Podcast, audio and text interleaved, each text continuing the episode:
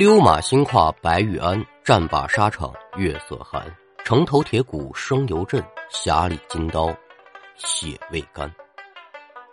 Hello， 列位民工，欢迎来到空灵客栈，我是说书人悟空，一起聊聊邪乎事。那这两天是把十戒给愁坏了，每天都在找素材、写稿子、改稿子、回稿子的黑洞当中不能自拔。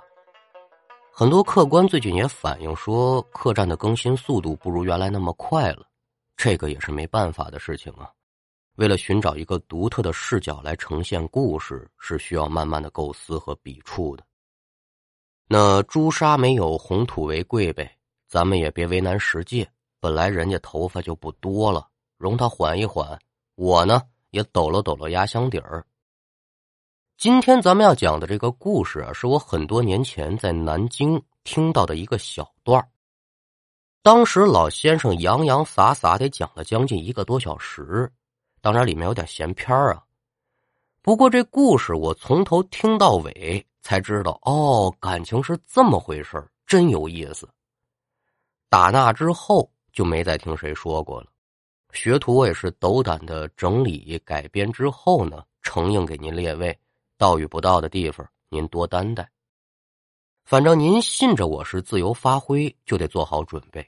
我说书呢东拉西扯比较多，您也知道，现在行了，没稿子管着我，那我就更撒欢了。对呀，我也该撒撒欢了。那咱们闲言少叙，学说这么一段葡萄园。要听书您往清康熙12年杭州府来看。一提起清朝的故事啊，不好说，怎么呢？因为清朝是中国最后的一个封建王朝了，距离咱们很近，很多清朝的旧历习惯呢，您列位知道的比我还多。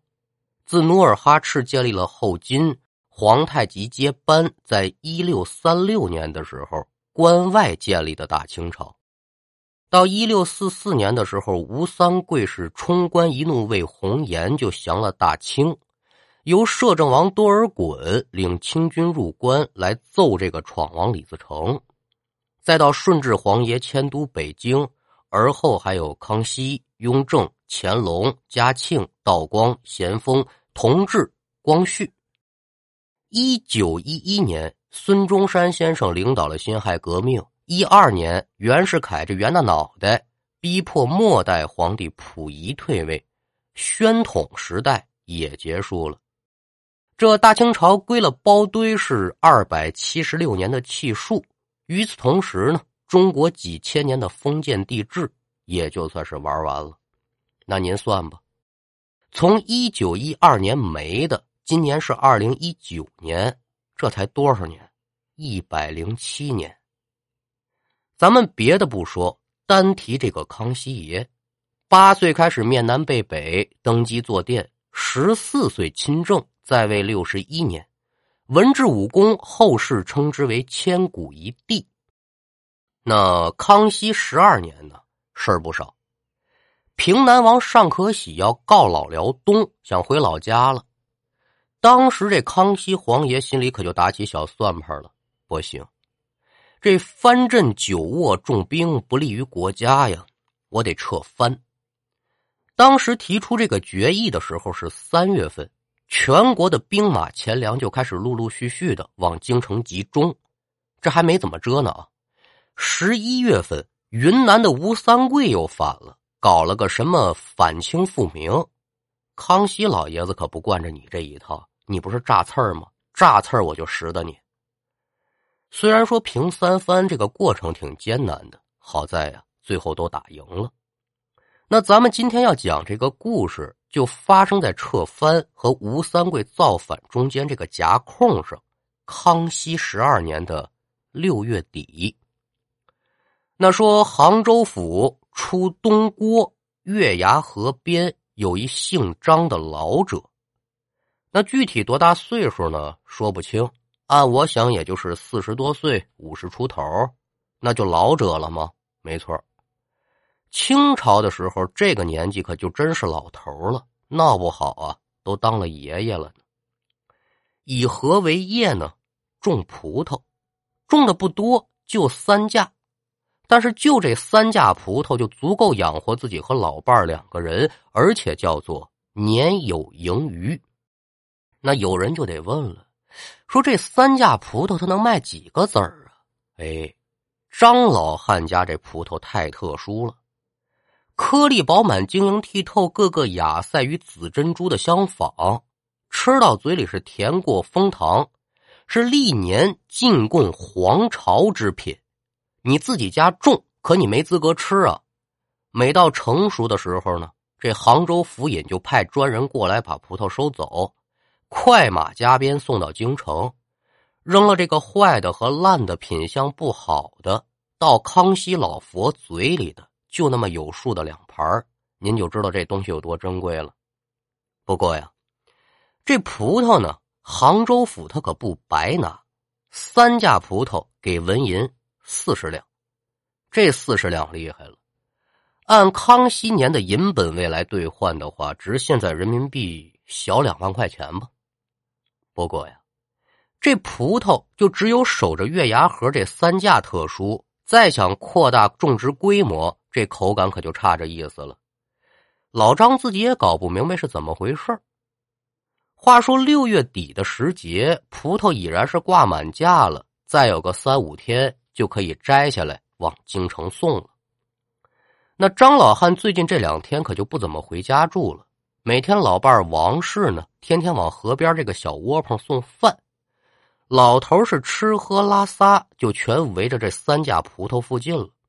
一是官府来个人呢，他有个接应；二是看着园子，别招了野猫野狗的讨厌，或者是有路人口渴了，顺手摘2个吃，哎，一尝这味道不错，连吃带拿的，这是掉脑袋的罪过，就这么王道。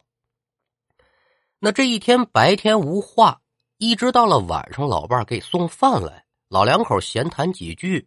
我说老婆子呀，今天晚上我还住这小窝棚，你自己回家把门插好了，天也不早了，赶紧回去歇着去吧。哎呦，那就辛苦当家的吧。嗨，谈不上辛苦，快些走了。老伴一走，这张老汉看这外面天还不错，借着大月亮地儿，捋顺着河沿转悠了2圈，就当消化神呗。再看看3架葡萄，哎呦，这满眼都是白的呀，怎么遮呀？40两白银呢，挺高兴。见园子里也挺安静的，自己也就钻进窝棚睡觉。睡到半夜，按现在钟点来说，得有凌晨1点多钟了。老爷子让这个尿给憋醒了，裹了裹身上的外衣，打开这小窝棚的门，低头缩脑，迷迷糊糊就奔着月牙河边走。这倒是方便啊，顺水流，最早的大型冲水马桶也不过如此了吧。那赶等着快到河边，还没到河边的时候呢，这张老汉突然就听见扑通扑通有出水之声，动静还不小。老头一听这个动静，心里就一动，哟，都说这河里闹鱼精哈，这么大的动静也不知是个啥，我先别往前走了，瞧清楚的好。您别看睡得迷迷糊糊的，这预警危险的意识还是强的。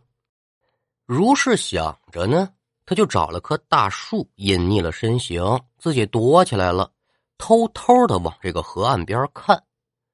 天上有玉兔高悬，河面上也是波光粼粼，看河沿自然是看得清清楚楚。拢二目定睛仔细观瞧，哎呦，把老头吓了一跳。怎么样？从这河里面呢，窜出2个东西来，这长相是太难点了。一个是驼背佝偻腰，脑袋上长了个大犄角，还挺长，电脸朱唇；另外一个是平顶身高，9尺挂铃，身上挂着不老少的水草，脸上也是看不清楚长相，1只脚在原地是奔奔直蹦。好嘛，这不是人呐，这是活脱脱的2只河中大鬼。张老汉见此情形，是吓得体如筛糠。哎呀呀呀呀！老小子，我今天算是开了眼界了，起床撒泡尿我都能看见鬼。想跑吧，不敢。万一弄出点什么动静，被这两只鬼给发现了，那我这把老骨头应该是跑不过他们吧？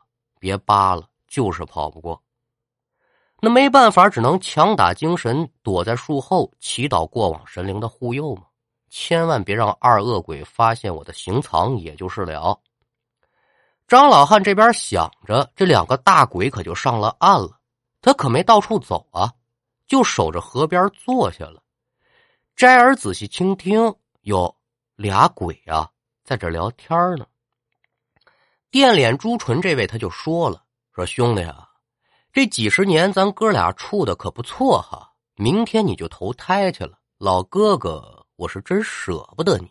嗨，哥哥，也有你这么一说呀，兄弟我算是熬出头了，明天正午时分，兄弟我可就先行一步了，抓个替身不容易，老哥哥，咱俩这一别，许日后就见不着了，谢谢您这几十年的照顾吧。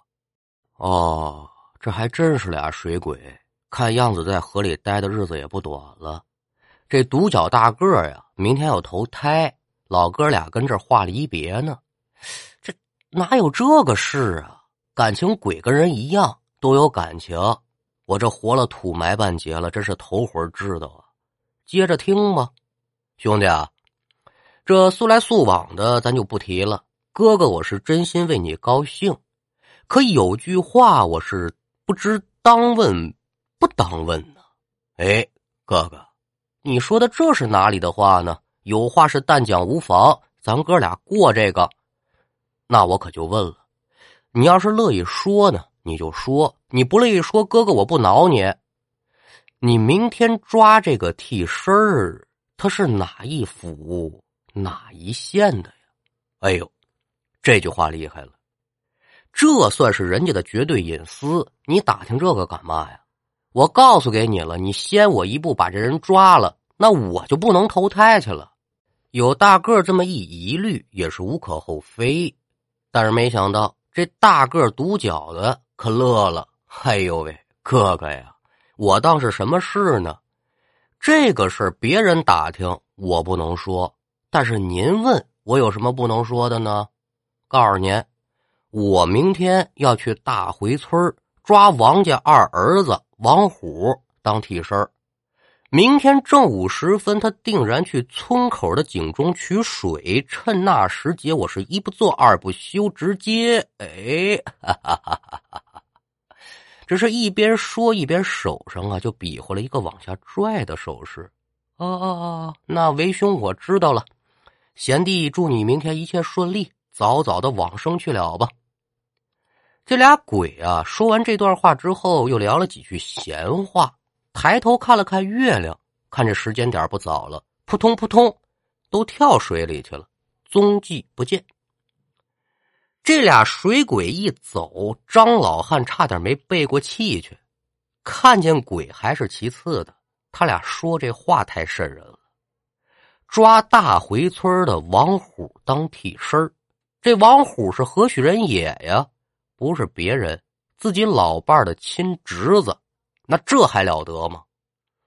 青苔脚曼落族可就回到了窝棚，瑟缩在里面苦苦的哀耗时间，这肯定是睡不着了。待到东方鱼肚白，老爷子是赶紧往家里走，砸开了房门，就把昨天晚上的事情是这么回事，可是了不地了，就跟自己老伴说了。那自己老伴王氏他是个妇道，一听这个他受得了吗？姑姑疼侄子，这可不是闹着玩的，一边抹眼泪就一边问说，当家的呀，这事儿怎么办是好啊？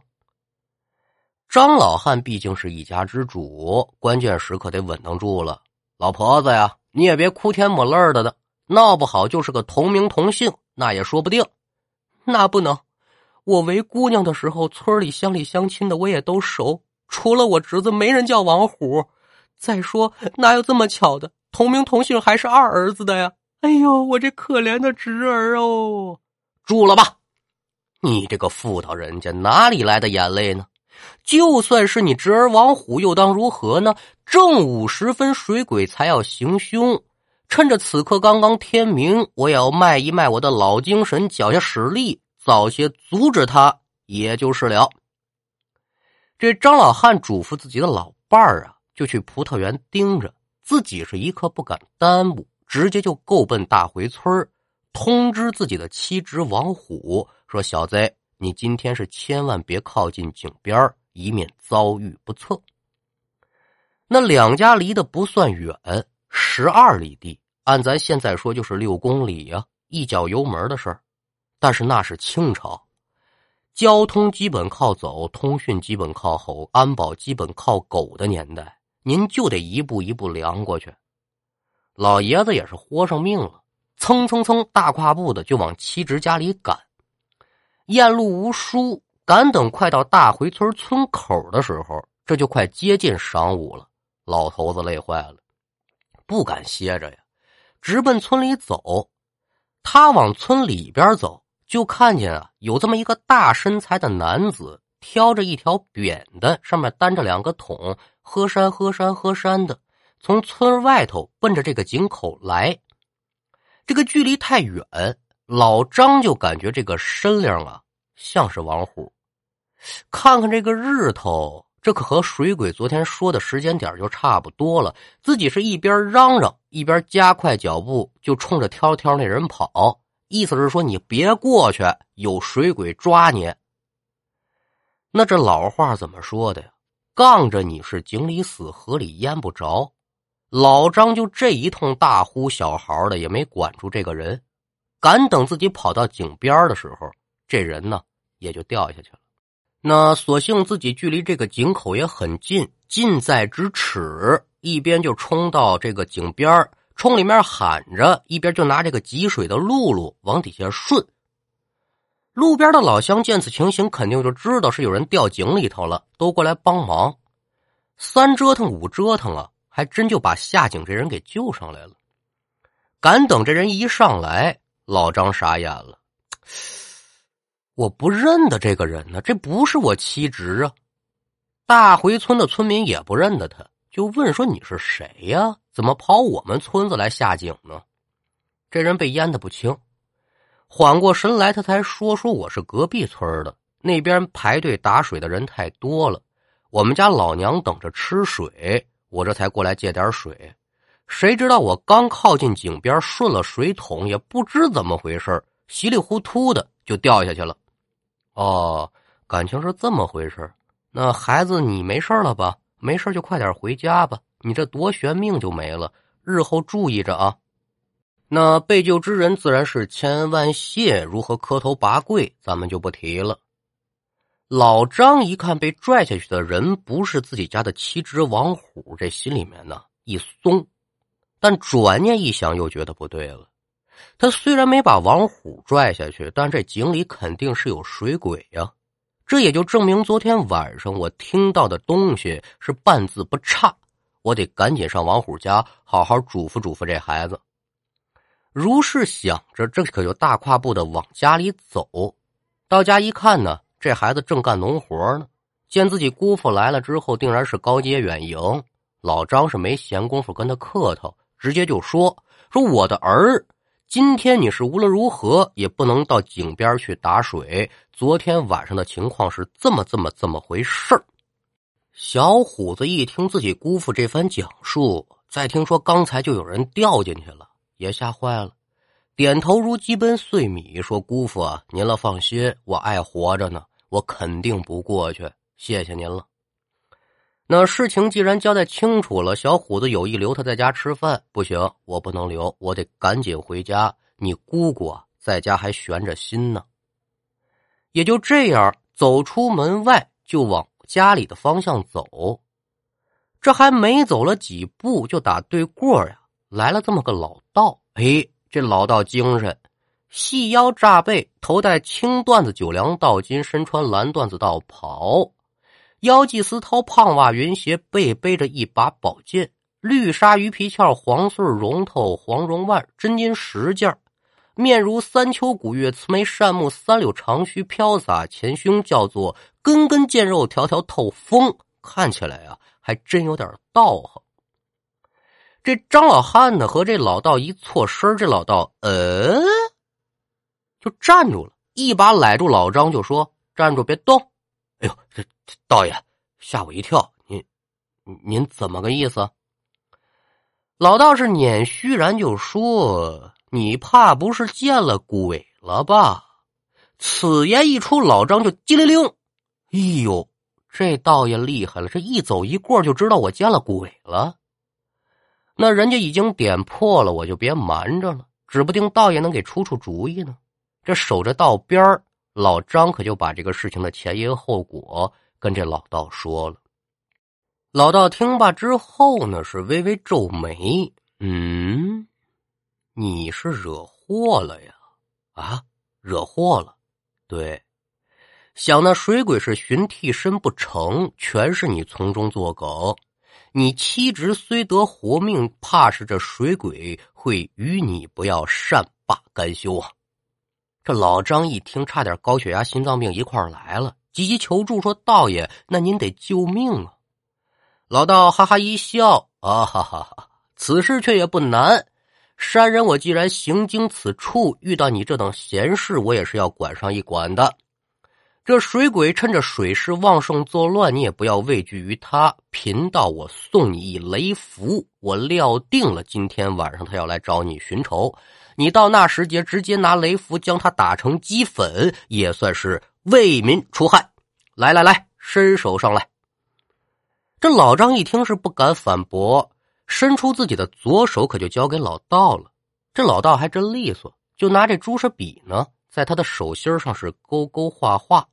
这具体画的啥咱闹不清，他说是雷符，咱们就姑且叫雷符吧。那画完符之后呢，老道就嘱咐说，这符啊可能一下半下的呢还劈不死他，毕竟他是有几十年道行在。不过呢，你就追着他打，他一准是不敢还手，什么时候打死什么时候算。哦，那我谢谢道爷吧，我给您布施点钱财呀，还是瓜果聊表寸心呢。哎，山人我无非是管这么档子闲事儿，何谈钱财二字呢？快些回家吧。啊，道爷还真是个好人，谢谢您吧。咱们简短接说，这张老汉回到家之后呢，可就跟自己老伴儿把这事儿给嚼舌了，说你侄子没事儿，我怎么看见一老道，老道给我一雷符，今天晚上你老头子我呢也得冒充一回天师，斗一斗这水鬼。老婆吓坏了，劝他说，你别胡来呀，不过这也不现实啊，你让鬼给盯上了，你往哪儿跑也没有用啊。事已至此，就只能嘱咐当家的说，多多注意安全吧。老张也是有自己的安排呀，为了斗水鬼呢，那我肯定还得在窝棚里忍着。老道说了，今天晚上水鬼准来，那家里我是不能待，就告诉老婆家里是门窗紧闭，谁来拍门你也别给开，明天一早啊你等我的消息也就是了。吃饱了饭，自己护着有雷符的左手，又回到了小窝棚。这天色可就向晚了，自己一个人是半眯着眼等水鬼吧，只要他来我就拿雷符拍他。可是左等也不来，右等也不来，按现在钟点说得是晚上11、2点钟了，这老张都有点困了，正要打一盹睡，就听河里是嘣的一声，有东西出水。老张是机灵灵缓醒过来，自己心里跟明镜似的，这指不定是哪个鬼来找我报仇了。正想着呀，就看自己这小窝棚的门开始动弹了，哈呦哈呦哈呦哈呦的，好像是有人拽门呢。那这就没跑了，仇家追上门了，我坏了他的好事，他来找算我来了。举起自己的左手，这可就做好了战斗准备，这门只要一打开我就揍他。心中是刚刚打定主意，好家伙，这门可就被人裂开了。只见门前站了一个满身水草独角的水鬼，非是旁物，就是昨天晚上看到的那个即将投胎的二鬼之一，对着老张上嗷嗷之叫唤，这可就扑过来了。老张口中说了句来得好，这伸出左手就是一个掌心嘞。您还真别说，老道给画这东西是真管用，就这么一比划，你也没看见电光，也没听见雷声，这独角鬼啪嚓一下来一大马趴，老张一看手里真有玩意儿啊，哎呦，可以了，那我不怕你了。这独角鬼也知道他打的是掌心雷，不敢恋战了，纵身形是一条腿蹦蹦哒哒的就要跑。老张可记得道爷的话，一下劈不死，你就追着他打，什么时候打死算拉倒。好则子，你是哪里跑？看你家张天师在此取尔的狗命啊！前面这个独角鬼啊，奔奔的就那么蹦，还挺快。老张就在后面追啊，左一个掌心雷，右一个掌心雷，打的这个鬼也是嗷嗷直叫唤。一人一鬼捋顺着小道，这可就跑开了。按现在说，这时间得过去20多分钟。您再看前面这独角鬼，有变化了，不是拿一个脚蹦了，感情人家是双足健全，撒开鸭子两条腿一跑啊，这老张跟不上了。这鬼气人，一边跑还一边骂村街，什么老关子嫖子，你多管闲事，你耽误我投胎之类的，越骂越难听，什么妈了，什么祖宗了，都来了。老张一听见这些话就更不能放他走了，我这掌心雷你不怕是不是啊？开足了马力就在后面追。咱们简短说，连跑带着走，这追了得有将近1个多小时，老张可累得不轻啊。再看那只独角鬼，踪迹不见。哎，我算你跑得快啊，不然本天师非取尔之性命。得了吧，别天师了。哪来那么大的角色代入感呢？这独角鬼没了，自己顺着来时的路往回走吧，累得不善，回窝棚了，睡了一大觉，还真挺香。赶等第二天自己还没睡醒呢，就听自己老伴在外面可是嚷嚷动了，哎呦喂，可了不得了，这是谁呀？缺了8辈5的损德了。老张一听自己老伴大清早就在葡萄园嚎丧，还挺不乐意，推开这窝棚门出来想说两句，再一看呢，傻眼了。自己家种的这3架进贡给康熙老佛的葡萄，一个粒儿都没剩下，全没了。老张这才一拍大腿，坏了，我上当了。怎么样？哪他妈有什么水鬼抓替身啊？当天晚上我看到的2只大鬼，那肯定是人装的。他摸清了我的生活习惯之后，故意说了那番话与我来听。头颈之人和那老道也肯定是2人装的，目的就是为了引我离开这个葡萄园子，盗取我这进贡之玉品。哎呀呀呀呀！都说这江湖之上风麻燕雀骗术之厉害，没想到今日我也遭了如此之事，悔之晚矣呀！这就是旧中国风麻燕雀下四门的骗术之一，极其的下作，但是呢，又极其的有智慧。听完之后呢，也希望您能够记得，人心之险恶远胜于鬼神之恐怖。好了，今天的故事就给您讲完了，希望您能够喜欢。接下来进入悟空嘚不嘚。我们先来看一下上一期节目比邻当中抢到了虎皮金交椅的是小溪圆圆姐，她说我来了悟空。圆圆姐好像是第一次抢到虎皮金交椅，恭喜您啊！我也很好奇这客栈会不会出现3连冠的客官呢？不过按现在这个架势来看，难了点。再来看看听众们的留言。偏爱风林晚说，你好悟空大大啊，不敢担大大2字啊，追了10几天终于追上了，以后不催更，真的不催，就是搬个小马扎坐在大门口拿把瓜子儿，眼泪汪汪的等着。好家伙呀，您这比麻袋刀片还厉害呢！我决定要扩大一下经营项目了，以后自带马扎的呢都禁止入场了，必须得从客栈这边租。这买卖算是做到家了啊！一副奸商的嘴脸。故事呢我们会尽量的多更新，快更新。但是呢，没有合适的素材，大家就只能耐心的等一下了。欢迎您的到来，也感谢您上周给悟空的节目送来的打赏。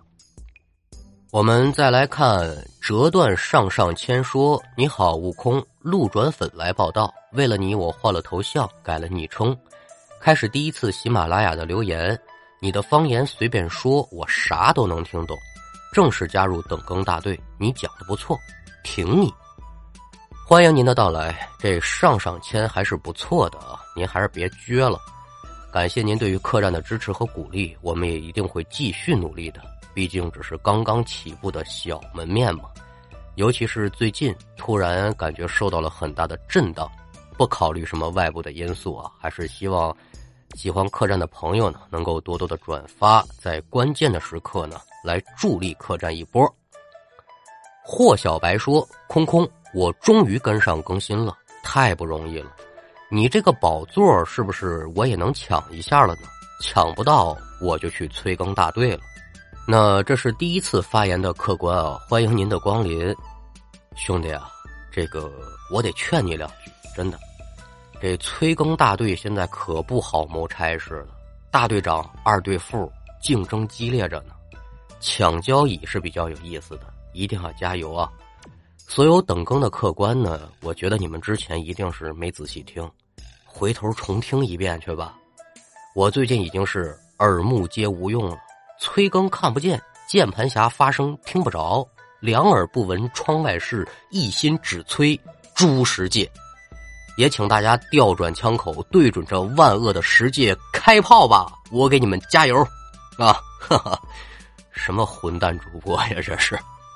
好了，这天也不早了，伙计们也已经卧倒了，我也准备上扎板洗脚了。您了要听书，明儿个清早吧，期待着您更多的留言评论。如果喜欢客栈的节目，也可以分享给身边的亲友，让我们的客栈热热闹闹，人气旺起来。